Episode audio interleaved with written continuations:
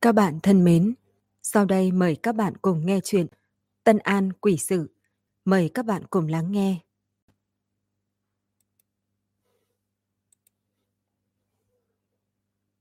Cửa lớn của La Gia rộng mở, hai chiếc đèn lồng màu trắng treo trên cửa vẫn chưa được gỡ xuống. Hai chữ điện thoạt nhìn thật ghê người. Là lão đại cùng La Nghị đang ở giữa sân. Một người ngồi xổm trên đất, một người đứng thẳng bên cạnh. Hai người đều mang bộ dáng ủ ê, không khỏi thở ngắn than dài. Ngay cả lúc nhìn thấy Trình Mục Du cùng Yến Nương sóng vai đi vào, thì bọn họ cũng không có phản ứng. Giống như đã hoàn toàn bị sầu bi cắn nuốt, hoàn toàn không nhìn thấy gì xung quanh nữa. Thấy vậy, Yến Nương đi qua nhẹ nhàng vỗ lên vai La Nghị. La Nghị, phái nhi đâu? Ta cùng Trình Đại Nhân có việc muốn tìm. La Nghị kinh ngạc nhảy dựng, rốt cuộc phục hồi tinh thần lại, thấy người tới là Trình Mộc Du cùng Yến Nương, thì vợ túm lấy là lão đại. Cha, huyền lệnh đại nhân tới, mau đứng lên đi. Là lão đại lắp bắp kinh hãi, luống cuống tay chân lao đến. Nhưng vì ngồi xổm lâu nên chân đã sớm mềm, cả người nhào tới dưới chân Trình Mục Du. Ông ta không kịp đứng dậy, liền hướng phía trước bỏ vài cái, túm chặt lấy vạt áo của Trình Mục Du, nói năng lộn xộn. Đại, đại nhân, Phái Nhi bị mất tích rồi. Nhưng nhà đầu này nhà ta thành thật. Nó tuyệt đối không làm chuyện đó. Nhưng... Nhưng... Dù có khuyên thế nào, nó cũng không nghĩ thông. Liền, liền một người chạy đi, không tìm thấy đâu nữa. Nghe xong lời này, Yến Nương cùng Trình Mục Du đã hiểu rõ chuyện. Hóa ra đêm đó, Phái Nhi về nhà, thì bụng bắt đầu lớn lên bằng tốc độ mắt thường có thể thấy được. Mới đầu cô còn tưởng mình không để ý, ăn phải đổ hỏng. Nhưng dần dần, cô lại cảm giác thấy thứ kia sẽ động. Thậm chí giữa đêm, cứ thế lăn lộn đánh thức cô dậy. Phái Nhi tuy là cô nương chưa chồng, nhưng tẩu tử hoài thai 10 tháng, toàn bộ quá trình cô đều nhìn trong mắt. Tất nhiên là biết bụng không có khả năng chỉ trong một thời gian đã to lên như vậy. Cô cũng đúng sự thật, đem tình trạng cơ thể nói cho cha và huynh biết. Mấy người thương lượng trộm mời một lang trung đến để xem sao. Thế nhưng không may, bộ dáng bụng to của cô lại bị người đến phúng viếng nhìn thấy. Người nọ lại thích buôn chuyện. Sau khi về, liền truyền việc này ra khắp cả hẻm nhỏ. Tới lúc này, có mấy người già nương danh nghĩa đến phúng viếng, mà đặc biệt là để đến xem La Gia chê cười. Phái Nhi ra mặt mỏng, nào chịu được nhục nhã bực này, vì vậy tối qua cô đã để lại phong thư, bảo cha và huynh coi như mình đã chết, không cần phải vướng bận, sau đó đã trộm trốn ra ngoài. Hiện tại, La Lão Đại cùng La Nghị đã tìm cô suốt một ngày, cũng không tìm thấy người. Đang vô cùng lo âu, thì chợt thấy Trình Mục Du cùng Yến Nương đến. Vì vậy không quan tâm gì hết mà nói ra hết cả. Đại nhân, muội tử, muội tử của tiểu nhân có thể đã xảy ra chuyện không hay không? Có thể nào muội ấy và nương tử của tiểu nhân giống nhau, cũng... Là nghị vốn còn không liên hệ việc của phái nhi với việc đêm đó. Nhưng hiện tại, nhìn thấy vẻ mặt nghiêm túc của Trình Mục Du, thì trong lòng y bỗng chốc bốc lên một cỗ dự cảm không tốt. Sau khi buột miệng nói ra phỏng đoán, thì thân mình y mềm nhũn, miễn cưỡng đỡ lấy gốc liễu bên cạnh mới có thể đứng vững được. Là lão đại nằm ở trên mặt đất cũng phản ứng. Vừa định nói gì đó, thì yết hầu bỗng nhiên ho khan. Sau vài tiếng ho kịch liệt, ông ta hung hăng mà dùng tay đấm lên mặt đất. Là già đã tạo nghiệt gì mà lại bị thế này chứ? Một người tiếp một người, đây là muốn mạng của ta mà. Là nghị vội đỡ lấy ông ta gọi cha không ngừng. Hai người khóc thành một đoàn, khiến hàng xóm xung quanh vây xem cũng thò đầu thò cổ vào xem. Thấy tình cảnh như vậy, trong lòng Trình Mục Du không đành lòng. Hắn thở sâu một hơi, quay đầu lại nhìn Yến Nương nói. Yến cô nương, việc này có cách hóa giải không? Trên mặt Yến Nương lộ ra vẻ khó xử, nhưng thấy bộ dáng bi thương cùng cực của La Gia phụ tử thì cũng không đành lòng nói ra tình hình thực tế, chỉ nói với Trình Mục Du. Đại nhân, việc cấp bách là phải tìm ra phái nhi, thỉnh đại nhân phái nhân thủ đi tìm người, Điều thứ hai, quỷ điểu kia thích hành động vào ban đêm. Hôm nay ngài phải dán bố cáo cảnh báo ba tánh, không để nữ nhân ra ngoài một mình vào buổi tối. Như vậy, quỷ điểu kia mới không dễ dàng tìm được ký chủ. Trình Mục Du nhẹ nhàng gật đầu. Ta lập tức cho người đi làm ngay. Đi được vài bước, hắn lại quay trở về, nâng phụ tử la ra dậy, rồi nhẹ giọng an ủi. Các người cũng không cần quá mức hao tổn tinh thần lo lắng. Chúng ta nhất định sẽ tìm được người về. La nghị, cha người có triệu chứng bốc hỏa. Mấy ngày này, người phải để ông ấy bồi bổ, nấu canh chữa hỏa khí. Ta trở về, sẽ cho người mang mấy thang thuốc tới. Người chiếu theo đó mà sắc cho cha uống vài ngày. Không đến 5 ngày, hẳn là bệnh trạng sẽ được giảm bớt. La Nghị cảm kích nhìn Trình Mục Du. Đại nhân, tiểu nhân sẽ chiếu cố tốt phụ thân. Chuyện của muội tử phải nhờ cậy vào ngài. Trình Mục Du vỗ nhẹ lên mu bàn tay y, sau đó đứng dậy, cùng Yến Nương đi ra ngoài viện. Lúc xuyên qua đám người vây xem, hắn dừng lại, liếc mắt nhìn mấy bà tử cùng phụ nhân đứng quanh đó, rồi lạnh lùng nói. Phái nhi cô nương thành bạch, chưa bao giờ làm ra chuyện nhục nhã. Từ nay về sau, nếu ta còn nghe thấy ai đồn đại chuyện này, nói không đúng sự thật, ta nhất định sẽ không tha cho kẻ đó. Qua một lúc sau, từ trong đám người mới vang lên vài tiếng vâng thưa thớt. Sau đó mọi người đều im như ve sầu mùa đông, một chữ cũng không dám nói tiếp. Thẳng cho đến khi Trình Mục Du cùng Yến Nương đi xa, họ mới nhìn nhau lắc đầu giải tán. Đại nhân thật hảo tâm, trước khi đi còn không quên giải oan cho phái nhi. Đi nửa dặm về phía tây, Yến Nương bỗng cúi đầu nói ra một câu. Nữ tử không thể để mất danh tiết, tuy chúng ta không biết có cứu được cô ta không, thế nhưng ít nhất không thể lại để cho La Gia loạn càng thêm loạn. Nói đoạn, hắn nghiêng đầu nhìn Yến Nương. Lúc ở La Gia, ta thấy cô nương có vẻ rất khó xử, có phải có điều gì không muốn nói trước mặt họ không? Yến Nương nhẹ nhàng than một tiếng. Đại nhân đoán không sai, hiện tại khó nhất không phải là tìm được phái nhi, mà là sau khi tìm được thì phải làm thế nào? Trình Mục Du suy nghĩ xong liền nói. Ý cô nương là kể cả chúng ta tìm được người thì cũng không cách nào tiêu diệt được quỷ điểu trong bụng cô ta ư? Cuối cùng vẫn phải để nó phá bụng mà ra. Yến Nương khẽ gật đầu. Ta tạm thời có thể dùng phủ chú vây nó lại, khiến nó không thể sinh trưởng tiếp. Nhưng nếu mẫu điểu không bị trừ, thì quỷ điểu trong bụng cô ta cũng sẽ không hoàn toàn bị diệt trừ. Sao lại thế? Vừa rồi ở trong khăn thêu, ta không phát hiện ra tinh nguyên. Ta đoán tinh nguyên của quỷ điểu kia hẳn là ở trên người mẫu điểu. Chỉ cần tiêu diệt mẫu điểu hoàn toàn, con chim kia tự nhiên cũng sẽ bị chết theo. Trình Mục Du khẽ cau mày. Như thế thì lại càng khó quạ giải quyết hơn. Yến cô nương, việc này không nên chậm trễ. Chúng ta vẫn phải nhanh chóng hồi phủ cho người gian bố cáo, để tránh nhiều người bị quỷ điểu làm hại. Yến nương nhìn chằm chằm vào hắn, rồi chậm rãi nói. Đại nhân đi trước đi, ta còn phải đi một chỗ khác. Một đường theo tinh vệ đến một nhà dân ở khu hẻo lánh. Yến Nương đứng nghiêm cạnh cửa, xuyên qua khe cửa, nhìn vào căn nhà rách nát bên trong. Đầy mắt nổi lên một tầng sáng không hiểu nổi. Trong khoảnh khắc, cô phát hiện không nghe thấy bất cứ động tĩnh gì. Cô chợt đẩy cửa mà vào. Một đôi mắt sắc bén quét xung quanh, bước chân không ngừng, bước vào căn bếp không chút ánh sáng. Chính là nơi này sao? Cô quay đầu tinh vệ đang đậu trên vai mình để hỏi. Con chim nhỏ kêu pi pi hai tiếng, đập cánh bay đến, đậu trên miệng một cái lu nước thật to trong góc, đập cánh vài cái, sau đó quay đầu lại nhìn Yến Nương, giống như đang đợi cô đi tới. Yến Nương nâng tay phải lên, nhẹ nhàng nhếch môi, lòng bàn tay lập tức hiện ra ba ngọn lửa màu cam. Chúng không lớn, nhưng lại chiếu sáng cả căn bếp, còn hơn cả ban ngày. Cô xài bước, đi đến bên cạnh lu nước, thăm dò nhìn vào trong. Nước trong lu khó lắm, thì cũng chỉ có một nửa. Nhưng không lâu trước đây, tinh vệ nhìn thấy, thì rõ ràng nó đầy âm áp cơ mà. Nó cảm thấy rất khó hiểu.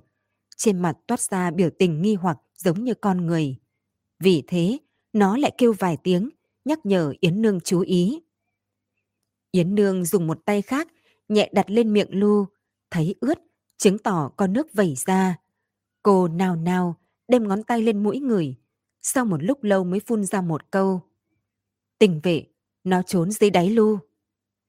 Nói xong những lời này, cô bỗng nhiên xoay người lao ra khỏi bếp, bước nhanh tới nhà chính. Đem những ngăn tủ cũ nát kéo ra hết. Lúc thấy bên trong trống không, thì tay phải nắm chặt lại, dập tắt tam muội chân hỏa trong lòng bàn tay, miệng lạnh lùng nói. Đáng tiếc, chúng ta đến muộn một bước để bọn chúng trốn thoát. Tiền bạc đồ đạc không còn gì nữa. Người đó nhất định đã nhìn ra cái gì nên mới hoảng hốt tháo chạy, dụng cụ cũng bỏ lại. Đứng trong bóng đêm hồi lâu, cô bỗng nhiên ngẩng đầu, đôi mắt sáng như sao trên trời nói. Trách không được, trước kia ta vẫn không nghĩ ra vì sao những oan hồn dưới kênh đảo đều bình an vô sự 16 năm. Hiện tại lại hiện lên quấy phá. Hóa ra là có người thả bọn họ từ đáy sông ra. Thế nhưng người này là ai? Hắn làm như vậy là xuất phát từ ý gì đấy? Lời nói đến đây thì bên ngoài có một bóng người đi vào.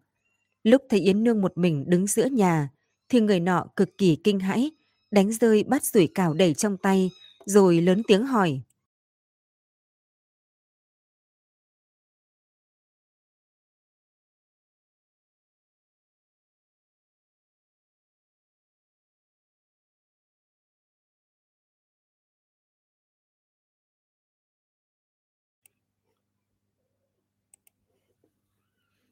Cô nương là người phương nào? Sao lại một mình ở trong hứa ra?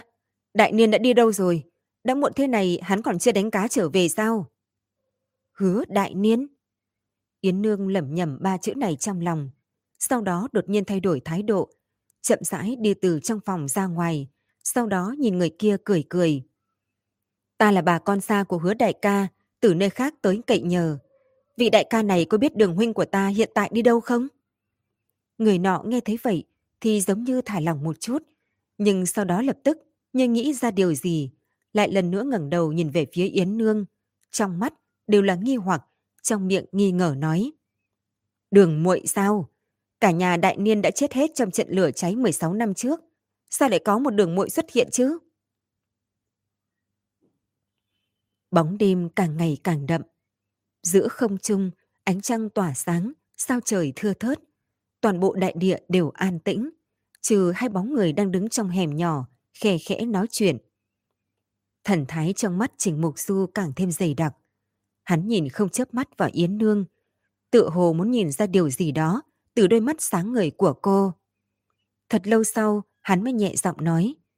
Hứa đại niên, một người đánh cá sao? Ý cô nương, y chính là kẻ đã thả quỷ điều ra. Yến Nương cười đạm mạc. Nếu đại nhân biết thân thế của hứa đại niên kia thì sẽ không kinh ngạc như vậy đâu. Trình Mục Du khẽ nhíu mày. Chẳng lẽ hứa đại niên này có liên quan tới vụ án lửa đốt thuyền muối năm xưa sao? Yến Nương hơi nghiêng người, nhìn ánh trăng trên trời, trên mặt phủ một tầng thê lương nhàn nhạt, nhạt. Đầu chỉ là có quan hệ, nhân sinh cả đời y vì chuyện mày mà hoàn toàn bị hủy diệt. Trình Mục Du lặng im trong chốc lát, rồi nhẹ giọng nói. Thỉnh cô nương nói rõ. Hứa ra có ba huynh đệ, hứa đại niên là huynh trường, bởi vì con thuyền của phụ thân và thúc phụ y bị quan phủ mượn, nên một năm nọ, một nhà hứa đại niên cùng một nhà thúc phụ y, hơn 20 người đều ở trên thuyền, trong đó có cả thê tử đang mang thai của y. Nói tới đây, Yến Nương nhẹ nhàng gục đầu xuống, nhìn vào mũi giày của mình nói tiếp. Lúc lửa nổi lên thì hứa đại niên đang ở bên bờ đi nhà xí nên mới tránh được một kiếp. Sau khi lửa tắt, con thuyền của nhà y được vớt lên, người thân đều bị vây trong khoang thuyền, bị đốt thành than. Cô nói những lời này bằng thái độ bình đạm, nhưng mỗi một câu một chữ đều đánh vào lòng Trình Mục Du, khiến trái tim y bị đâm vào không còn chỗ lành, nặng chịu, khó có thể thở nổi. Thật lâu sau, hắn mới như tỉnh mộng mà khàn giọng hỏi. Đây là nguyên nhân hứa đại niên thả oan hồn ra sao? Nhưng vì sao quỷ điều lại tổn thương ba tánh vô tội chứ? Không phải hung thủ thật sự. Y không tìm hung thủ sao? Yến Nương lạnh lùng cười. Sao đại nhân biết hứa đại niên kia không tìm hung thủ? Y không chỉ tìm, mà một lần tìm là kéo dài mười mấy năm. Theo lời người quen của y kể, hứa đại niên kia đã chạy đến khắp nơi trên đại tống rồi. Phía Bắc đi tới Tây Hạ Đại Liêu, phía Tây đến Thổ Phiên Đại Lý. Trong mười mấy năm qua, chỉ có vài ngày tế bái, y mới trở về Tân An. Những lúc khác, y đều đau khổ đi tìm Nghiêm Khánh Dương, cũng chưa từng dừng lại. Toàn bộ người nhà đều bị táng thân trong biển lửa. Trừ báo thù, trong lòng y sớm đã không còn lý do nào để sống sót. Cho nên y mới bướng bỉnh như vậy. Loại hành vi này của y quả thực không khó lý giải. Không sai, nhưng điều làm ta khó hiểu là đầu năm nay y lại trở về Tân An định cư, không buồn bà khắp nơi tìm người nữa. Yến Nương chậm rãi nói tiếp. Trình Mục Du cả kinh. Lấy tính cách của y, đột nhiên yên ổn xuống thì chỉ có hai nguyên nhân. Một là đại thù đã được báo, không cần phải hao hết tâm lực tìm người nữa. Hai, chính là oan này không thể giải, thù này không thể báo, cho nên y mới không thể không dừng lại. Hiện tại xem ra, khẳng định không phải lý do thứ nhất, cho nên hứa đại nhiên mới không quan tâm tất cả, thả những oan hồn trong nước ra ngoài. Yến Nương khẽ gật đầu. Đại nhân nghĩ giống ta. Hiện tại tuy chưa thể khẳng định vì sao hứa đại niên lại nghĩ rằng thù không thể báo, nhưng có một việc có thể khẳng định. Cô bình tĩnh, nhìn Trình Mục Du gần từng chữ. Hứa đại niên đã gần như điên cuồng, hy vọng duy nhất của y đã bị bóp tắt. Vì thế mới sinh ra ý tưởng thù hận. Mình không có hạnh phúc, thì những kẻ khác cũng đừng nghĩ tới. Y hiện tại cực kỳ nguy hiểm. Đại nhân, chúng ta cần phải nhanh chóng bắt y, trừng trị theo pháp luật, cũng thông qua y tìm ra chỗ quỷ điểu kia trốn. Nghe cô nói xong, trong lòng Trịnh Mục Du trượt lạnh. Giữa biển người mênh mang, việc tìm một người dễ hơn làm. Huống chi, ngày mai thuyền muối đã cập bờ, mọi người trong phủ Tân An đều phải đến bến tàu. Chúng ta phải làm sao mới có thể tìm ra được hiếu đại niên đây? Yến Nương khẽ nhíu mày, trên mặt lộ ra thần sắc kinh ngạc. Ngày mai thuyền muối đã cập bờ rồi sao? Trình Mục Du nhẹ gật đầu. Đúng, muối này từ Tây Hạ đi đường thủy đến đây, đã chạy trên con đường này được nửa tháng. Trạng vạng ngày mai họ sẽ cập bờ. Thời gian dỡ hàng hóa cũng mất 3 ngày. Sau đó hàng này sẽ theo đường bộ vận chuyển tới Biện Lương. Nói xong, hắn thấy Yến Nương cúi đầu trầm mặc, hình như có thần sắc u buồn, thì nhịn không được hỏi. Cô Nương, làm sao thế? Cô hình như có tâm sự. Yến Nương ngẩng đầu, trong mắt dần hiện lên lo lắng hắn chưa bao giờ thấy. Ta có chút lo lắng, luôn cảm thấy mọi chuyện xảy ra lần này không phải trùng hợp. Đại nhân, ta sợ thuyền muối sẽ gặp vấn đề. Cô nương sao lại nói vậy? Yến Nương chậm rãi lắc đầu đáp. Không biết, chỉ là ta có sự cảm không hay. Nhưng nếu thuyền thật sự xảy ra chuyện, thì ta phải ăn nói với người ấy thế nào đây? Nói đoạn, cô tựa hồ ý thức được mình đã bị lỡ lời. Ánh mắt lập lòe lại rũ xuống, nhìn thẳng vào mũi giày của mình bất động. Trình Mục Du ngẩn ra một chút. Đây là lần thứ hai cô nhắc tới người kia. Xem ra người đó nhất định có liên hệ ít nhiều tới chuyện 16 năm trước. Nếu không, cô sẽ không lo lắng bản thân không thể hoàn thành tuyết núi của người đó. Trong lòng hắn suy nghĩ cẩn thận, thế nhưng trong miệng lại không vạch trần, mà chỉ ôn nhu cười nói. Cô nương không cần phải lo lắng. Lần này thuyền muối cập bờ được triều đình coi trọng. Phủ Tân An cũng vì việc này mà đã chuẩn bị suốt 3 tháng. Mọi việc đều suy xét chu đáo. Tin rằng bi tịch của 16 năm trước sẽ không tái diễn. Trong lòng Yến Nương hơi thả lòng, ngẩng đầu nhìn hắn, rồi nhẹ giọng hỏi. Đại nhân có thể đảm bảo không? Trình Mục Du nở một nụ cười ấm áp. Ta đảm bảo. Cách đó không xa, Trình Đức Hiên cùng Trung Chí Thanh thương nghị xong chuyện thuyền muối cập bờ, thì vừa cười nói, vừa đi ra khỏi cửa lớn của phủ Tân An. Mới vừa ra khỏi cửa, thì đã nhìn thấy hai người đang kề vai sát vai trong hẻm nhỏ, khiến Trình Đức Hiên dừng bước, ánh mắt dán lên hai người kia. Cuối cùng, hóa thành một tiếng thở dài không dễ nhận ra. Trung Chí Thanh ở đằng sau cười ha hà, tay vỗ lên vai Trình Đức Hiên nói. À, xem ra hiền chất đã có người trong lòng. Nếu không sao ở thời điểm này còn tranh thủ đi gặp vị cô nương này chứ? Trình Đức Hiên bất đắc dĩ lắc đầu. Ai, nó đã lớn như vậy, cho dù ta muốn quản cũng lực bất tòng tâm. Thù chỉ vẫn luôn trách ta quản thúc nó quá nghiêm, thế nên hiện tại làm cho nhà nó không nên hồn. Vì vậy lần này ta đành để tùy mục du, chỉ cần đừng cưới một mẫu dạ xoa về nhà là được. Trung Trí Thanh ngoài cười, nhưng trong không cười mà nhìn thoáng qua ngõ nhỏ. Đúng là đáng tiếc, ta vốn dĩ cũng rất coi trọng đứa nhỏ này, còn nghĩ không biết tương lai có thể cùng huynh đài kết làm thông gia hay không. Hiện tại xem ra, đúng là chỉ có mình ta nguyện ý. Nói đoạn, ông ta liền đi xuống bậc thang, đến bên xe ngựa, chỉ để lại một mình Trình Đức Hiên đứng dưới tấm bảng hiệu của phủ Tân An, thật lâu không rời đi. Tuy đã là đêm khuya, bến tàu của thành Tân An vẫn ồn ào tiếng người như cũ. Thế nhưng hiện tại không có thuyền hàng cập bờ. Âm thanh tự nhiên không phải do đám chủ thuyền và bối phu vọng lại. Chúng là do đám xương quân triều đình phái xuống, cùng nha dịch của Tân An tạo ra. Tuy chẳng vàng ngày hôm sau, thuyền muối mới cập bờ, thế nhưng những người này phải tập trung ở đây trước. Bọn họ đến là để cẩn thận kiểm tra bến tàu, gia cố công sự, còn đem khách điếm quanh đó mới dặm kiểm tra một phen. Tất cả để đảm bảo không có kẻ cắp mai phục ở phụ cận, để đám muối vận chuyển ở Tây Hạ xa xôi ngàn dặm có thể được tháo rỡ rồi thuận lợi đưa đi biện lương. Muối ăn là nhu yếu phẩm của dân gian mà Tây Hạ có ô trì, bạch trì, chuyên sản xuất muối. Muối ăn này vừa ngon vừa rẻ, hương vị thuần tịnh, được gọi là muối thanh bạch.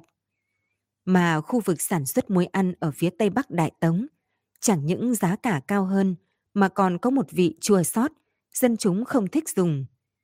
Bởi vậy, mỗi năm triều đình không thể không mua một lượng muối lớn từ Tây Hạ để cung ứng cho nhu cầu của nhân dân. Lần này, lượng muối ăn vận chuyển từ Tây Hạ đến cũng khoảng 4.000 vạn cân, chở bằng 97 con thuyền, phục vụ nhu cầu cả nước. Vì vậy, triều đình Đại Tống vô cùng coi trọng. Thái Tông Hoàng đế cũng phái hai trọng thần tới giám sát chuyện vận chuyển muối này. Tất cả để đảm bảo không có việc gì xảy ra. Vì vậy, trước khi thuyền muối cập bờ, bến tàu của thành Tân An đã tụ tập rất nhiều binh sĩ, điều này cũng không kỳ quái. Nước sông tĩnh lặng, chiếu ra cảnh sát. Chiếu ra cảnh sắc người người chen trúc xô đẩy trên bờ.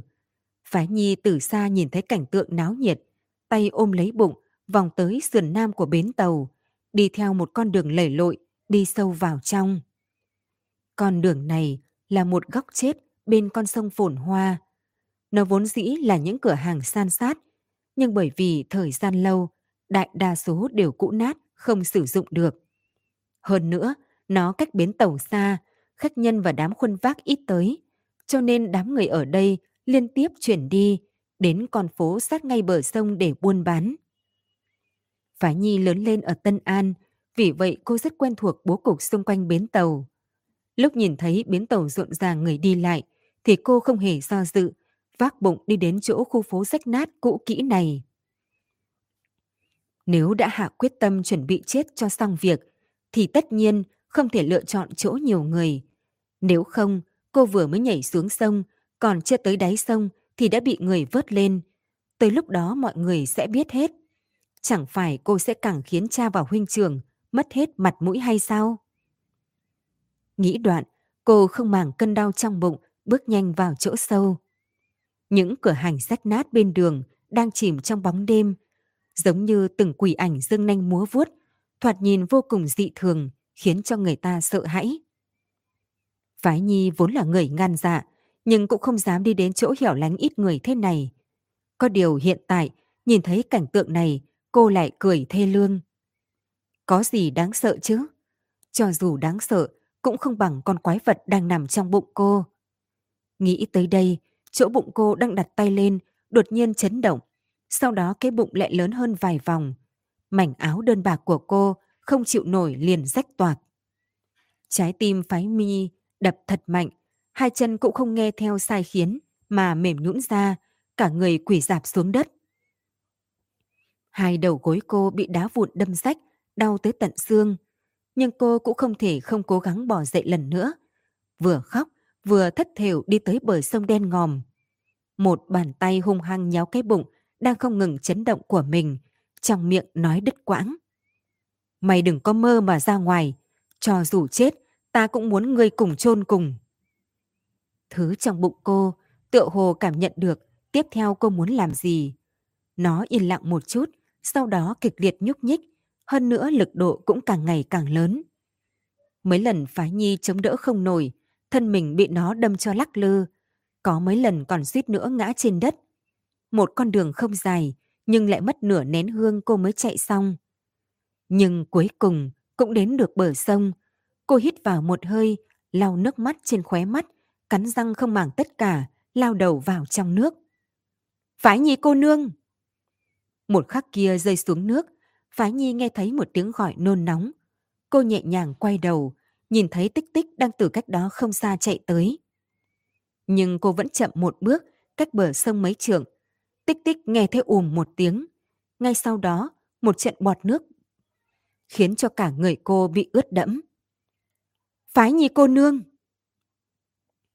Tích tích nhìn mặt sông dần trở nên bình tĩnh phía dưới. Trong lòng bỗng nhiên dâng lên một sự kính nề. Thiếu nữ còn chưa thành niên này, thoạt nhìn đơn bạc nhu nhược, không nghĩ đến lại là người cương liệt. Lúc biết tính mệnh của mình khó bảo toàn, liền muốn kéo cả quái vật kia xuống hoàng tuyền, không để nó có cơ hội làm hại nhân gian.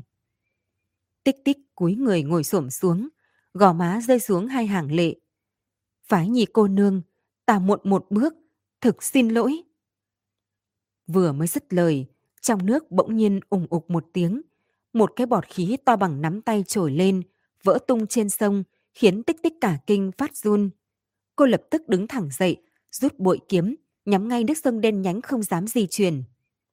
Mồ hôi lạnh từ trên lưng chảy xuống, tẩm ướt quần áo cô. Tích tích nín thở ngừng khí, lắng nghe tiếng tim mình đập càng ngày càng nhanh trong khung cảnh tĩnh lặng. Thỉnh thịch, thỉnh thịch. Tim cô đập như sấm, từng chút một như sắp vọt lên cổ. Ùng ục, lại có bọt khí khác trồi lên, dưới ánh trăng chiếu rọi, có một đạo bạch quang khiến người ta sởn gai ốc hiện lên. Tích tích cắn chặt môi dưới, tay cầm trường kiếm, đi đến gần bờ sông. Đôi mắt gắt gao, nhìn chằm chằm chỗ bọt khí biến mất. Phanh! Bọt nước lập tức văng khắp nơi, cái xác bị cắt thành hai đoạn của phái nhi, bỗng từ mặt nước bắn lên, hơi nước trộn với máu đổ ập lên người tích tích. Cô trốn không kịp, chỉ có thể dùng cánh tay che ở trên đầu, khuỷu tay hơi dùng lực, đem thân thể đầm đìa máu tươi của phái nhi gạt sang một bên. Nhưng lúc cô còn chưa kịp phản ứng, thì mặt nước phía trước lại như bị nổ lên. Một cột sóng dài ba bốn trượng dâng lên, giống như dòng ngâm hổ gầm nhào lên bờ. Sóng trắng dâng cao, càng làm nổi bật thân ảnh màu đen đang tỏa sáng ở giữa. Nhưng tích tích mới vừa dùng lực gạt thi thể của phái nhi ra, cơ bản không thể làm gì, chỉ có thể trơ mắt nhìn hắc ảnh kia lao về phía mình, xẹt qua đỉnh đầu cô, linh hoạt mà xoay người trong không trung. Cái cánh mọc đầy vảy, đột nhiên vung lên, đẩy cả người cô vào trong nước sông. Trước mắt là một mảnh hắc ám. Nước sông tanh hôi, nháy mắt ùa vào miệng mũi của tích tích. Cô nhanh chóng nín thở, hai chân vừa dẫm, hai tay dùng sức quạt, đem cả người mình hướng mặt nước mà bơi. Nhưng cô còn chưa kịp thở dốc, thì đỉnh đầu lại xẹt qua một luồng gió tanh. Ngay sau đó, một tiếng quái kêu chiêu thẳng vào tai cô, giống như muốn chọc rách màng nhĩ. Tích tích ngẩng đầu, nhìn thấy con quái điểu kia đang từ giữa không trung lao xuống. Cái mỏ sắc bén đang nhắm ngay vào đầu cô. Hai tròng mắt trắng dã phản chiếu khuôn mặt hoảng hốt bất lực của cô. Cô chỉ đành phải hít một ngụm, lại lần nữa chui vào trong nước sông để tránh nó tập kích. Cũng may cô bơi không tồi, ở trong nước cũng khá linh hoạt, tứ chi quạt nước sông, mặc kệ bờ ở chỗ nào, chỉ nhanh chóng bơi về phía trước. Nhưng cô còn chưa bơi được mấy trượng thì chợt nghe sau lưng đông một tiếng. Còn quái điểu kia thế nhưng cũng chui đầu vào trong nước. Hai cánh quặp ở phía sau, giống như một con thoi thật lớn, nhanh chóng lao về phía cô. Tích tích nhìn đoàn hắc ảnh kia, nhanh chóng phóng đến chỗ mình thì trong lòng lạnh lẽo. Cô vốn tưởng ở dưới nước sẽ tránh được một kiếp. Không nghĩ tới, con quái điểu kia vừa vào trong nước thì càng tự nhiên hơn, thân mình linh hoạt hơn cả cá, mà cô làm sao có thể là đối thủ của nó được. Nghĩ đoạn, cô càng ra sức mà bơi, tay chân liều mạng mà quạt nước, đem toàn bộ lực chú ý, tập trung về phía trước, không dám nhìn về phía sau nữa. Cô sợ mình vừa nhìn sẽ đối mặt với một cái mỏ cong như móc câu, mang theo mùi vị giết chóc, lập tức có thể đâm thủng phổi và tim cô. Nhưng mặc dù không nhìn, Tích Tích cũng biết con quái điểu kia cách mình ngày càng gần. Bởi vì cô có thể cảm giác được một cỗ lực đẩy thật lớn chuyển đến phía sau lưng. Nó còn mang theo hẳn ý thấu xương. Vù một tiếng, vằn nước phía sau bị một thứ đồ vật cứng rắn bổ tới. Trong lòng tích tích cả kinh, rút chủy thủ từ bên hông ra, cũng không quay đầu mà chọc về đằng sau. Có chúng hay không cô không biết, chỉ thấy cô áp lực rời non lấp biển phía sau đột nhiên biến mất, đáy nước lại khôi phục bình tĩnh. Chỉ có mấy cây thủy thủ, chỉ có mấy cây thủy thảo đang theo làn nước lay động.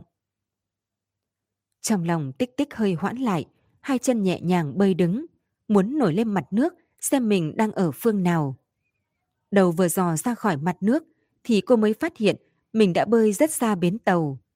Trên bến tàu nơi xa, đèn đuốc sáng trưng, vô số bóng dáng bị ánh đèn chiếu rọi lúc sáng lúc tối, lập lè, giống như không có thật. Quần áo trên người cô ướt đẫm, dán lên người, nặng như một cái áo khoác.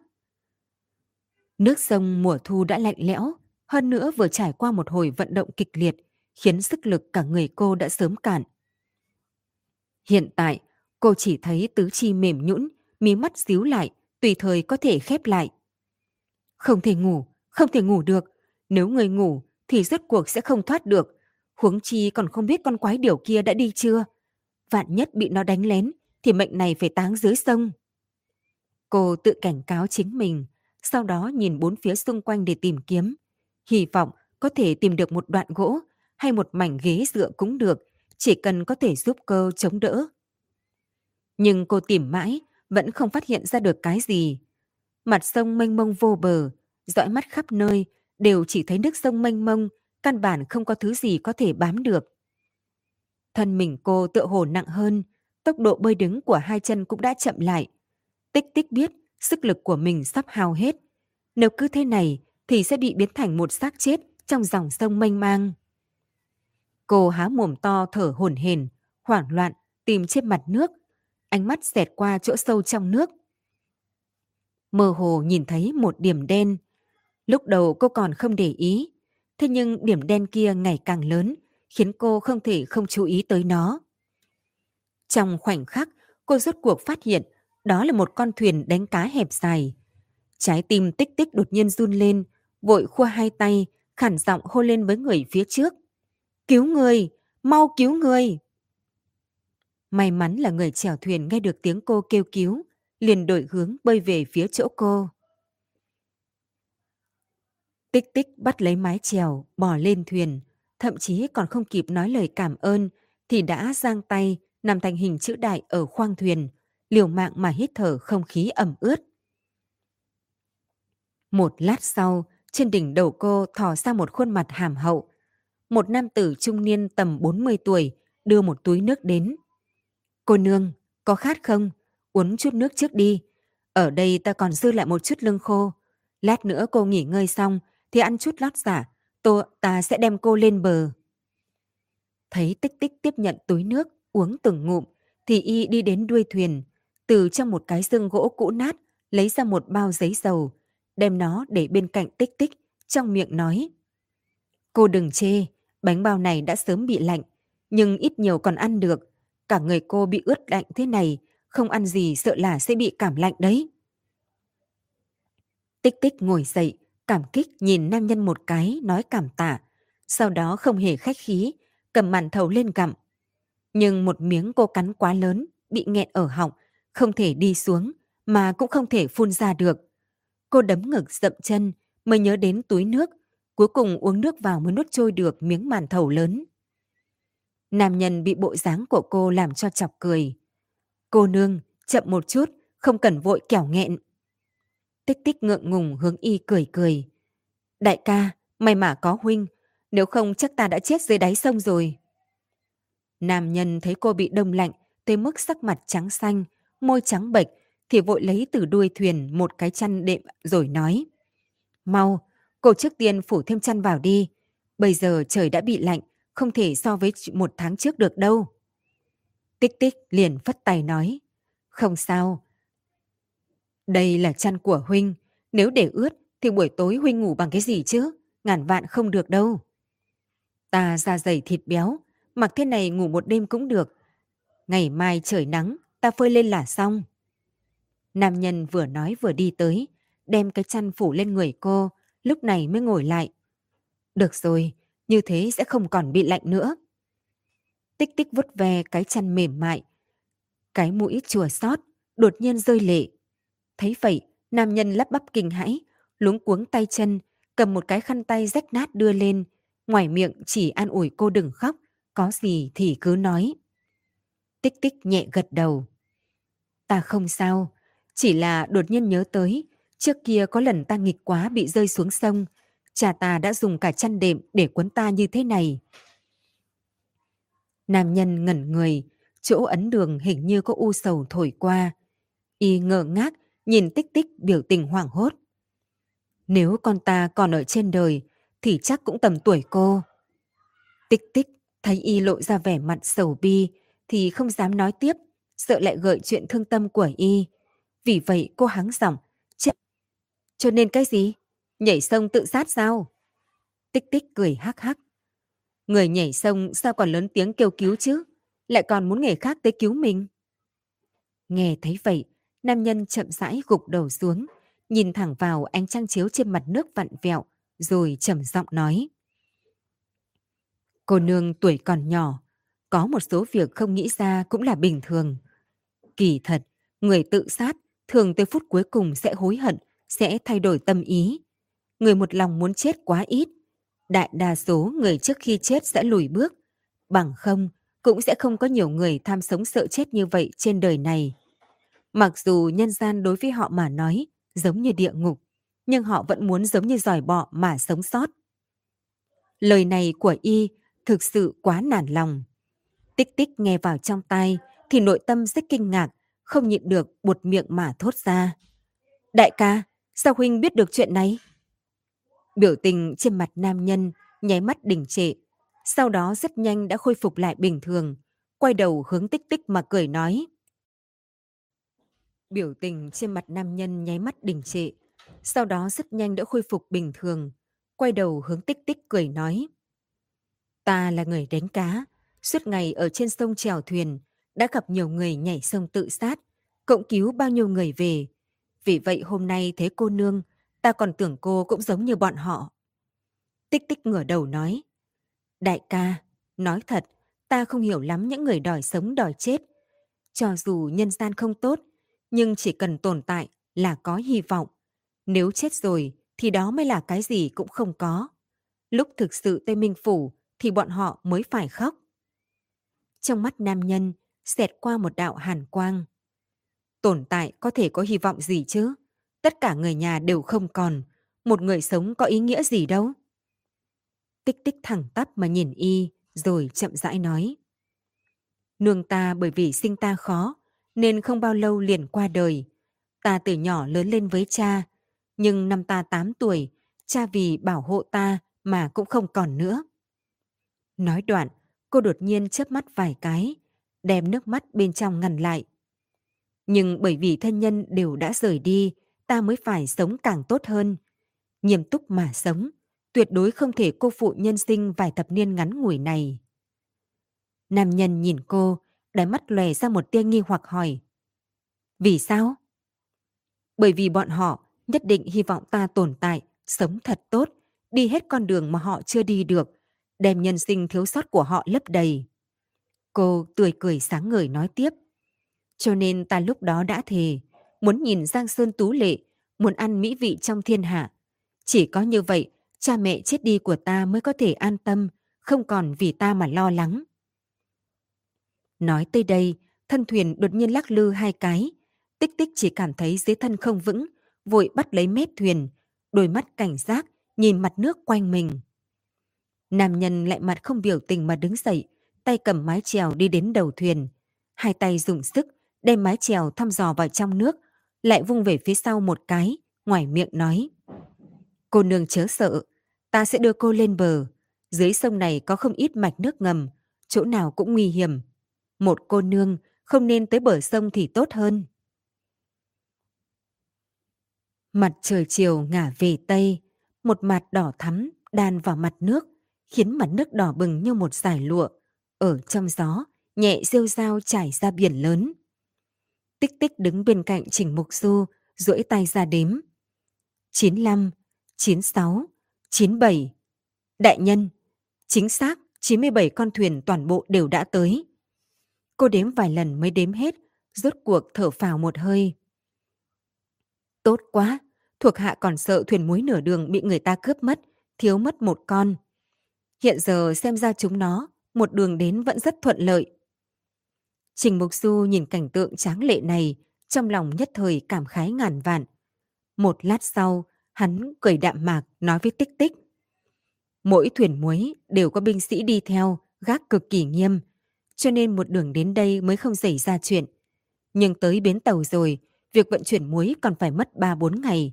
Cái này phải dựa vào phủ Tân An chúng ta canh gác. Tích tích nhẹ gật đầu. Lời đại nhân nói thuộc hạ hiểu, thuyền muối đã cập bờ, mối nguy cướp bóc không còn. Chúng ta chủ yếu là phòng cháy, không thể để thảm kịch 16 năm trước tái diễn. Trình Mục Du trầm ngâm. Thuyền muối tuy đã cập bờ, nhưng vẫn chưa đảm bảo toàn đối tuyệt đối an toàn. Sau khi cập bờ, binh sĩ trên thuyền đều sẽ rời thuyền, cho nên phủ Tân An càng không thể thiếu cảnh giác, giám sát việc vận chuyển muối, đồng thời phải chú ý động tĩnh trên thuyền, nhất thiết không được để xảy ra sai lầm gì. Tích tích lẩm bẩm. Đại nhân có phải quá mức lo lắng hay không? Nhiều năm qua, chỉ nghe thấy nửa đường cướp thuyền muối, chưa chừng từng nghe nói đám buôn lậu muối nào dám ở bến tàu cướp muối. Trước kia không có, không có nghĩa là sau này không có. Trình Mục Du liếc nhìn cô, rồi nhíu mày nói. Phủ Tân An đã được Thánh Thượng giao trọng trách, thì phải suy xét mọi chuyện cho chu toàn, tuyệt đối không thể để có chút sơ sót nào. Lời vừa nói xong, phía sau bỗng nhiên truyền đến một trận tiếng cười. Hai người đồng thời xoay người lại, lại thấy Trung Trí Thanh không biết từ bao giờ đã đứng phía sau họ. Ông ta nhìn Trình Mục Du trong miệng tán thường. Hiền chất làm việc tinh tế tỉ mỉ, xem ra thánh thượng thật sự không nhìn lầm người. Trình Mục Du nhẹ khom người. Trung đại nhân quá khen. À, việc này không nói nữa. Trung mẫn nhà ta hai lần được hiển chất tương trợ, ta còn chưa cảm tạ ngươi cho thỏa đáng. Chuyện nhỏ không tốn sức gì, đại nhân cần gì phải để ý. Trung Trí Thanh lại cười nói. Ta thật ra cũng không quá câu nệ, thế nhưng nữ nhi này của ta cứ luôn trách ta lễ nghĩa không chu toàn. Lúc này nó tự mình muốn hướng hiền chất, nói lời cảm tạ. Trình đại nhân! Đúng lúc này, Trung Mẫn đã từ phía sau Trung Trí Thanh đi ra, thướt tha hành lễ với Trình Mục Du. Hôm nay cô ta mặc một cái váy lụa theo kim tuyến. Bên trên lấy chân châu làm trang sức, dưới ánh hoàng hôn chiếu rọi, quả thực vô cùng lộng lẫy. Hình thành cảnh đối lập với những quan viên mặc quan phục nặng nề ở xung quanh. Trường Mục Du liền đáp lễ. Người ở đây nhiều lại chen chúc, cô nương không cần đến nói lời cảm tạ, nếu xảy ra chuyện gì thì không hay. Sắc mặt Trung Mẫn trở nên lạnh lùng nói. Đại nhân không thích ta tới sao? Trình Mục Du ngẩn ra một chút rồi chợt nói. Trình Mũ không phải ý tứ này, cô nương không cần phải hiểu lầm. Thấy vậy, Trung Trí Thanh vội đi lên trước rồi cười nói với Trung Mẫn. Mẫn nhi, Trình Đại Nhân là quan tâm con, sao con lại không biết cảm kích chứ? Nói đoạn, ông ta lại nhìn về phía Trình Mục Du. Hiển chất đến thật đúng lúc, hiện tại trong thành nhiều việc, xác thực không nên thường xuyên ra cửa.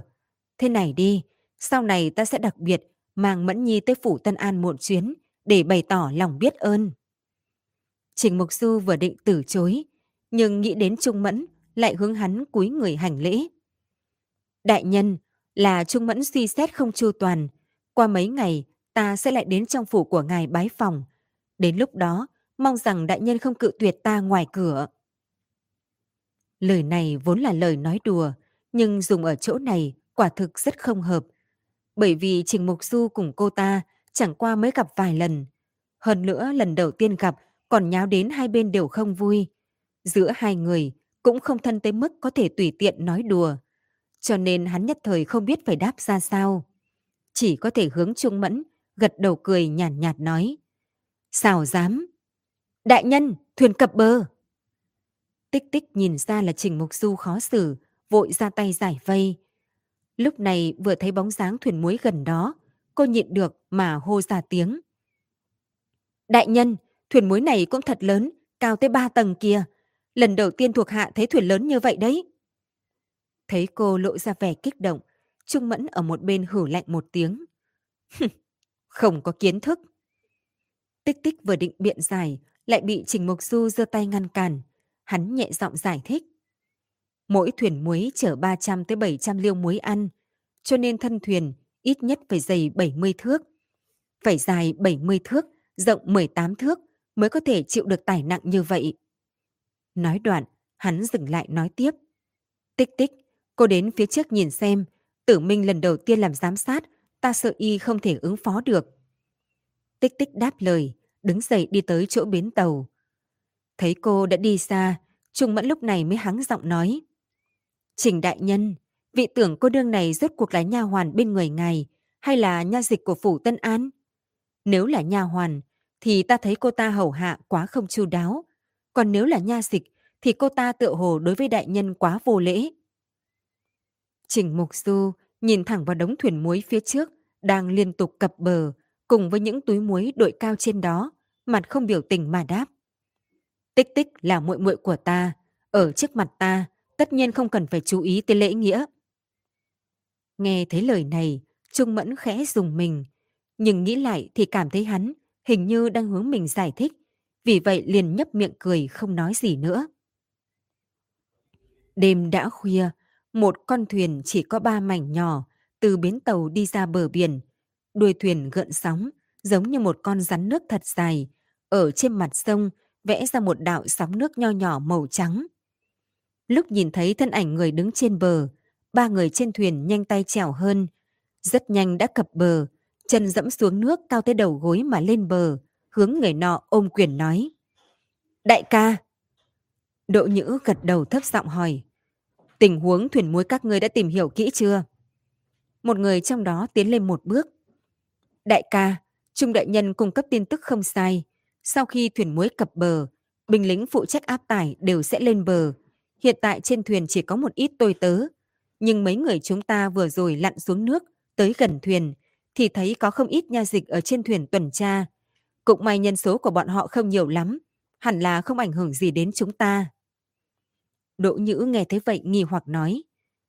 Nha dịch, xem ra là người của phủ Tân An. Bọn họ tuy không có nhiều người, nhưng đều có công phu. Nếu bị bọn họ phát hiện có người lên thuyền, thì sẽ tạo ra không ít phiền toái. Nếu để cho đám binh sĩ trên bờ chú ý, thì kế hoạch của chúng ta không phải sẽ thất bại trong gang tấc hay sao? Nói đoạn, y than một tiếng. Mấy ngày trước đây, ta đã gặp Trung Đại Nhân. Ý ông ta là nếu chúng ta đã mạo hiểm rơi đầu mà cướp thuyền, thì tuyệt đối không thể đùa giỡn, tùy tiện cướp mấy chiếc rồi thôi. Nếu đã làm, thì phải cướp sạch sẽ, ít nhất cũng phải cướp được một nửa mới được. Một nửa? Đại ca, Trung đại nhân chắc là đang nằm mơ. Một hai con thuyền thì còn dễ. Chúng ta lên thuyền giết người rồi lấy hàng sau đó chạy. Nếu hành động lưu loát thì sẽ không có người phát hiện. Nhưng nếu muốn cướp một nửa số thuyền muối dưới mí mắt đám binh lính này, động tĩnh lớn như vậy sao có thể không bị phát hiện chứ? Trong mắt Đỗ Nhữ hiện lên một đạo hàn quang. Đại nhân luôn liên hệ chặt chẽ với người Liêu. Đoàn muối này hẳn là muốn mang đến Liêu quốc. Nếu chỉ một hai con thuyền thì không đủ nhét kẽ răng. Đạo lý này, ngươi còn không hiểu sao? Người nọ nghe thấy vậy thì chẹp miệng rồi lầm bẩm nói. Dù sao đi nữa, Trung đại nhân cũng không thể làm khó chúng ta thế này chứ. Đỗ Nhữ đem ánh mắt chuyển qua mặt sông, trong mắt chiếu ra một loại ánh sáng, khiến người khác nhìn không thấu. Biện pháp, thật ra không phải là không có, chỉ xem các ngươi có dám làm hay không thôi. Đại ca, các huynh đệ chính là làm nghề trái với luật pháp, căn bản đã không còn đường rút lui, còn có chuyện gì mà không dám làm chứ? Đỗ Nhữ nhìn gã, từ kẽ răng phun ra mấy chữ. Phóng hỏa đốt thuyền, người dám không? Người nọ nghe thấy vậy thì sửng sốt. Đốt thuyền muối. Đỗ Nhữ nhìn thẳng gã khẽ gật đầu. Trung đại nhân nói, nếu muốn cướp hơn phân nửa thuyền muối, thì chỉ có nhân lúc loạn thì mới có thể làm được.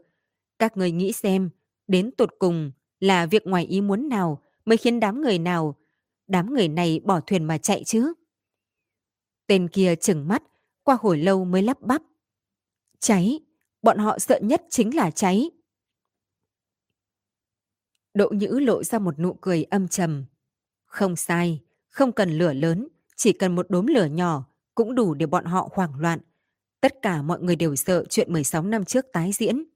Cho nên, một khi nhìn thấy lửa thì họ sẽ lập tức chạy chối chết. Tới lúc đó, chính là cơ hội tốt để chúng ta ra tay. Người nọ lộ vẻ mặt khó hiểu. Nhưng đại ca, nếu thuyền muối bị thiêu hết, thì chúng ta lấy muối ở đâu nữa? Đỗ Nhữ hung hăng đập gã một cái. Đổ ngốc, quan phủ đã được giáo huấn, sẽ không khóa các thuyền lại với nhau. Chúng ta chỉ cần đốt mấy cái là được, sẽ không dẫn lửa lên người đâu. Hỏa thế càng lúc càng lớn, mọi con thuyền đều đang hừng hực lửa cháy vây quanh. Trên sóng nước là khói đen cuộn cuộn, tiếng kẽo kẹt không ngừng vang lên. Rốt cuộc, cột buồm cũng chịu không được liệt hỏa nướng cháy mà ầm ầm đổ xuống mặt sông. Trong đám lửa hồng tới kinh hãi kia, Trình Mục Du nhìn thấy những con thuyền muối đều vặn vẹo biến hình. Thân thuyền bị cháy, mở ra một đám vết nứt lớn. Mỗi vết nứt như một cái miệng dữ tợn. Dõi mắt nhìn lại, bên trong hình như có muôn vàn quỷ ảnh đang múa lượn, một tầng lại một tầng, chồng lên nhau. Bọn chúng hướng hắn vươn những bàn tay thối giữa, trong miệng phát ra tiếng hò hét, khiến tai của hắn thỉnh thịch rung động. Trình Mục Du nhắm mắt lại. Hắn biết mình đang nằm mơ, chỉ là giấc mộng này quá mức chân thật, ép hắn tới mức không thở nổi. Cho nên hắn đang nỗ lực thoát khỏi đó. Nhưng đôi mắt hắn vừa khép lại thì có một âm thanh quen thuộc chuyển tới. Đại nhân! Đại nhân! Thanh âm này khiến hắn không chút do dự, lần nữa mở mắt ra. Hắn nhìn thấy bên trong khói đen cuồn cuộn có một thân ảnh màu xanh nhạt. Cô nhìn hắn, từ khóe mắt đuôi lông mày đều là sầu lo. Cô liền nói. Đại nhân, ngài nhìn đi, lại nổi lửa. Trình Mục Du vội vàng nâng cánh tay lên nói. Yến cô nương, đây chỉ là một giấc mộng của ta. Thuyền muối vẫn còn tốt, cô cứ yên tâm. Nói xong những lời này, hắn lại lắp bắp kinh hãi. Đúng vậy, đây là cảnh trong mơ của hắn. Nhưng sao cô lại xuất hiện ở đây chứ? Nhưng còn chưa kịp nghĩ nhiều, thì thân ảnh Yến Nương chợt biến mất. Những thuyền muối bị thiêu kia cũng không thấy đâu nữa. Lửa lớn hừng hực, bên trong chỉ có một bộ dáng thật lớn, không ngừng xoay quanh hướng về phía trước. Nó rất dài, cho dù nửa người trên đã chui vào trong khói đen, nhưng nửa người dưới vẫn vòng 4 năm vòng trên mặt sông. Trình Mục Du nhìn không chớp mắt vào quái vật khổng lồ thoát ẩn thoát hiện trong màn khói đen. Máu toàn thân hắn đều ngưng tụ thành một tầng băng xương, khiến cả người hắn bị tẩm tới lạnh lẽo. Bỗng nhiên, trong đám khói truyền đến một tiếng thét dài thê lương, hắc ảnh lập tức rơi vào từ trên cao xuống, nện trên mặt đất, phát ra một tiếng vang nặng nề. Trong nháy mắt, Trình Mục Du cảm giác bản thân mình có thể cử động. Hắn giống như đang bước đi trên bông, chân tập tễnh mà hướng bóng sáng đang xoay quanh trên mặt đất kia đi tới. Khói đen trước mặt tản ra, hắn cũng dần dần thấy rõ bộ dáng thứ kia. Bên miệng có sâu dưới cằm có minh châu, dưới cổ có nghịch lân, trên đầu có sừng. Chỉ là hiện tại, nó cũng giống những người táng thân trong biển lửa, cả người cháy đen, vẩy bốc khói nhẹ. Hắn hít vào một hơi, chậm rãi cúi người, bàn tay chậm rãi hướng nó sờ đến. Bàn tay tiến vào đám khói đen, hắn lại chẳng sờ thấy gì, Nhìn qua thì đã không thấy hắc ảnh kia đâu, chỉ còn lại một góc hồng liên, cao vút mà đứng, trong nhụy như có châu ngọc. Đại nhân, đại nhân, mau tỉnh lại. Giọng tích tích phảng phất ở ngay bên cạnh. Hắn nỗ lực hồi lâu mới có thể mở mắt, mờ mịt. Mờ mịt mà nhìn sang bên cạnh. Hóa ra, hắn vẫn đang ở phòng ngủ của mình. Hóa ra những chuyện vừa rồi chỉ là một giấc mộng. Đại nhân, ngài bị bóng đè. Thuộc hạ ở ngoài gọi mãi mà không thấy ngài tỉnh dậy. Tích tích thở ra một hơi, nhưng lúc nhìn đến khuôn mặt trắng bệch của Trình Mục Du thì cô lại bị lo lắng. Đại nhân, ngài có chỗ nào không được thoải mái sao? Sao sắc mặt lại tệ như vậy? Trình Mục Du chậm rãi ngồi dậy, hướng cô xua tay nói. Ta không sao, chỉ là gặp ác mộng thôi. Nói đoạn, hắn xoa mồ hôi lạnh trên trán, lúc này mới phát hiện ngoài cửa chỉ có một chút ánh sáng, rõ ràng mới vừa qua giờ mão, vì vậy hắn lại nhìn về phía tích tích. Có phải đã xảy ra chuyện gì không? Sớm như vậy, cô đã gọi tới ta là vì sao? Tích tích nhẹ thở dài. Đại nhân, tối hôm qua vội đến nửa đêm, thuộc hạ vốn dĩ không muốn đánh thức ngài dậy sớm như vậy. Nhưng... Trời còn chưa sáng, đã có người nháo đến trong phủ. Phụ nhân đó là nương tử của vương trưởng quầy ở phố Nam. Tối qua suýt nữa, bị vương trưởng quầy đánh chết ở cửa hàng, cho nên đành phải đến quan phủ để né tránh. Không nghĩ đến, cô ta vừa mới tới, thì vương trưởng quầy cũng theo đến, trong tay còn cầm một cây gậy dính máu, cứ vậy muốn đánh chết phụ nhân này. Bọn thuộc hạ phí công phu mới có thể cản lại được. Cha mẹ chồng cô ta lại ngồi ở công đường không đi, bọn thuộc hạ cũng không dám đuổi người, sợ xảy ra án mạng. Ai ngờ còn không quá một canh giờ, Tào Lăng Trung của y quán cũng đến. Phía sau ông ta còn có một đám người thật lớn. Lăng Trung kiền nói, ông ta mấy ngày nay đã khám cho không ít phụ nhân, đều là đột nhiên bị to bụng, hơn nữa không đến mấy ngày đã chuẩn bị sinh. Ông ta nhìn thấy bố cáo của chúng ta, biết chuyện này không bình thường, vì vậy không dám chỉ hoãn, vội vàng mang theo những người, mang theo người nhà của những người kia tới phủ. Nghe cô nói như vậy, Trình Mục Du nhất thời liền thanh tỉnh. Hắn vừa xuống giường đi giày rồi hỏi. Nương tử vương gia có phải cũng to bụng không? Tướng công cô ta vì vậy thấy kỳ quặc cho nên nghĩ rằng cô ta đã lăng nhăng với người khác nên mới ra tay nặng như vậy có đúng không? Tích tích gật đầu. Không sai, thuộc hạ nghĩ tất cả những việc này đều là do quỷ điều làm ra cho nên không dám chỉ hoãn tới thỉnh đại nhân định đoạt. Trình Mục Du đến bên cạnh chậu đồng lau mặt, sau đó nói với Tích Tích. Cô đi tễ hồng tú trang, thỉnh Yến cô nương lại đây, sau đó dám một bố cáo ra ngoài, nói những người tự nhiên bị to bụng, vô luận là đã được gả hay chưa, đều phải khẩn trương tới phủ Tân An. Qua ước chừng hai canh giờ, cửa tây xương phòng rốt cuộc kẽo kẹt một tiếng bị mở ra.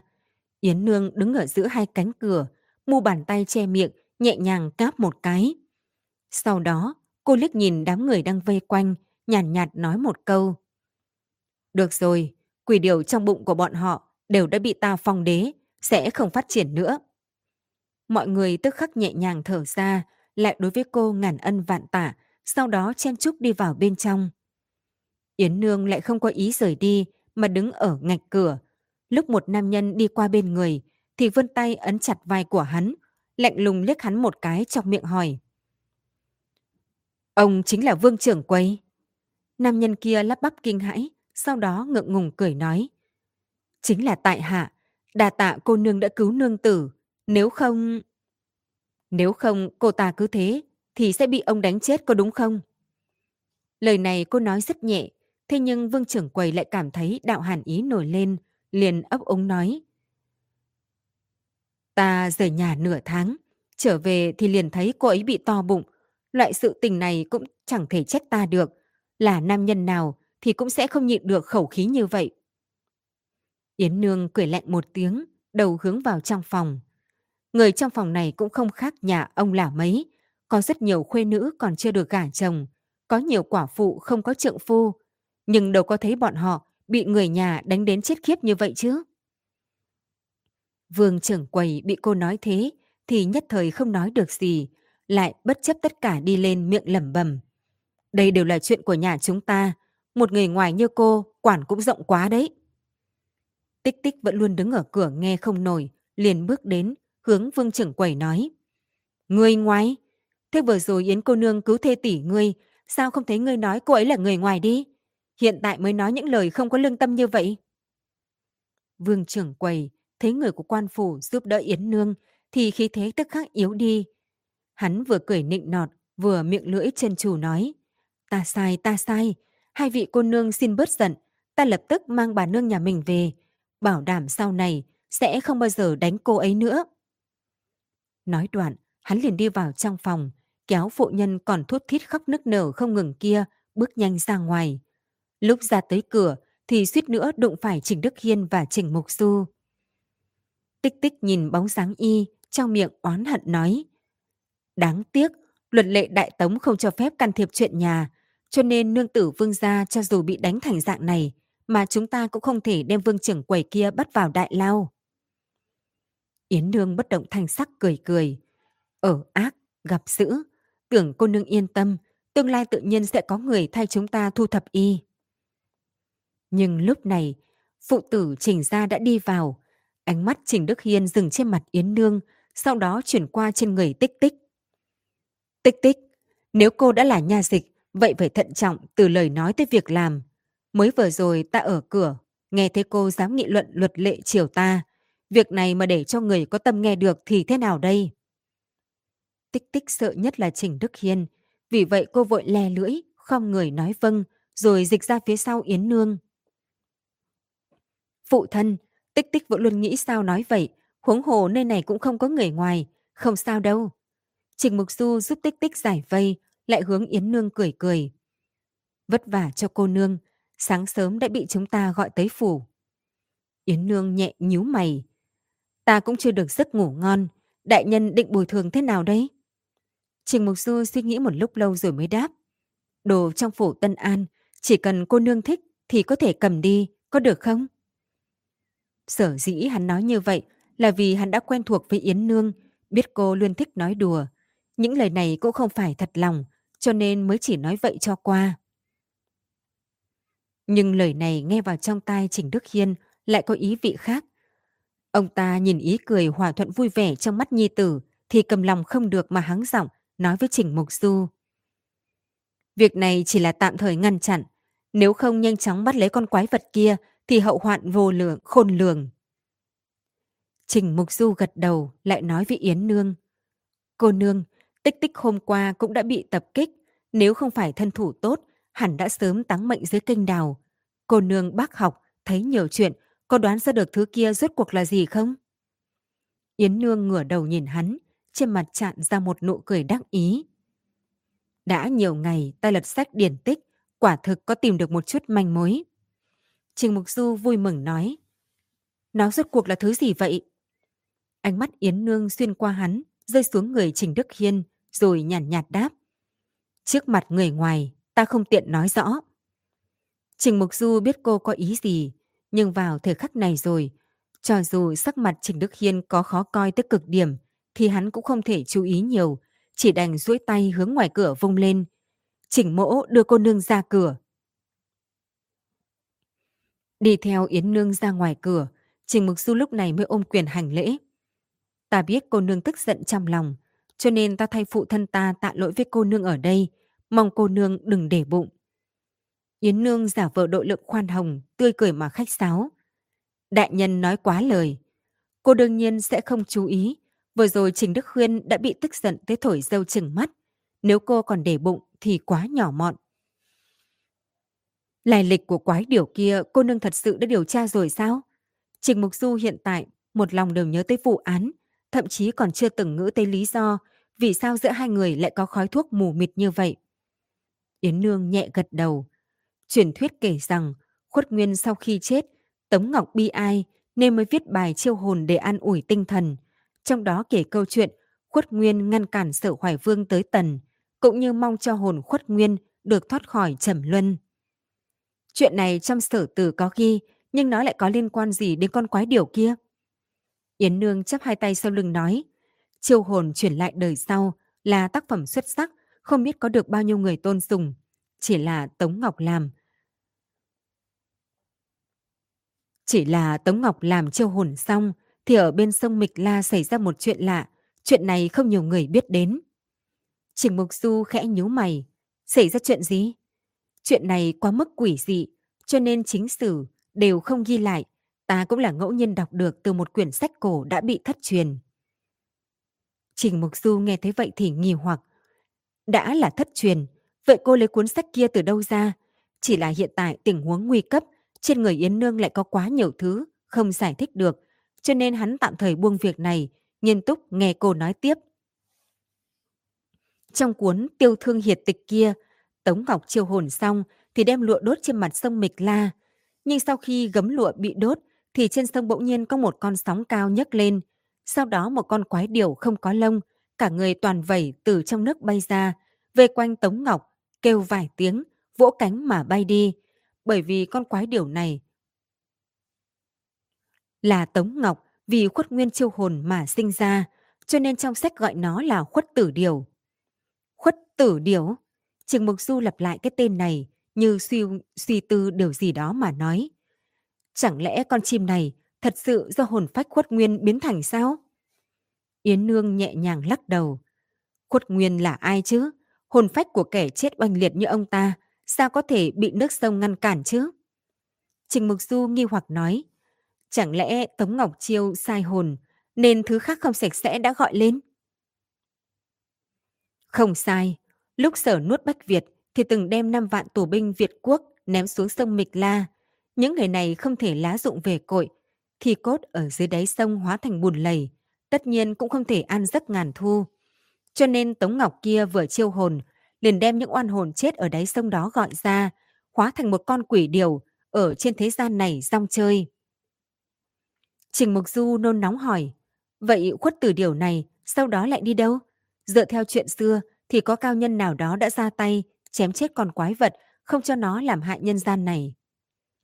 Yến Nương khẽ nhún vai nói, bởi vì thời gian quá mức xa xôi, lúc ta tìm được cuốn sách kia thì nó cũng chỉ còn một nửa, cho nên cũng không biết kết cục của con quỷ điểu kia ra sao. Trình Mục Du sửng sốt, trong đầu bỗng nhiên dần hiện ra một giấc mộng, vì thế nhẹ giọng nói. Cũng đành, hiện giờ chúng ta cũng có cao nhân ở đây, làm sao còn phải sợ một con quái điểu hèn mọn chứ? Các bạn thân mến, các bạn vừa nghe xong tập tiếp theo chuyện Tân An Quỷ Sự. Cảm ơn các bạn đã ủng hộ và theo dõi. Hẹn gặp lại các bạn. Tạm biệt tất cả các bạn. Để ủng hộ kênh, quý vị có thể để lại bình luận cũng như chia sẻ hoặc có thể ủng hộ tài chính trực tiếp về các địa chỉ đã được ghi ở phần mô tả.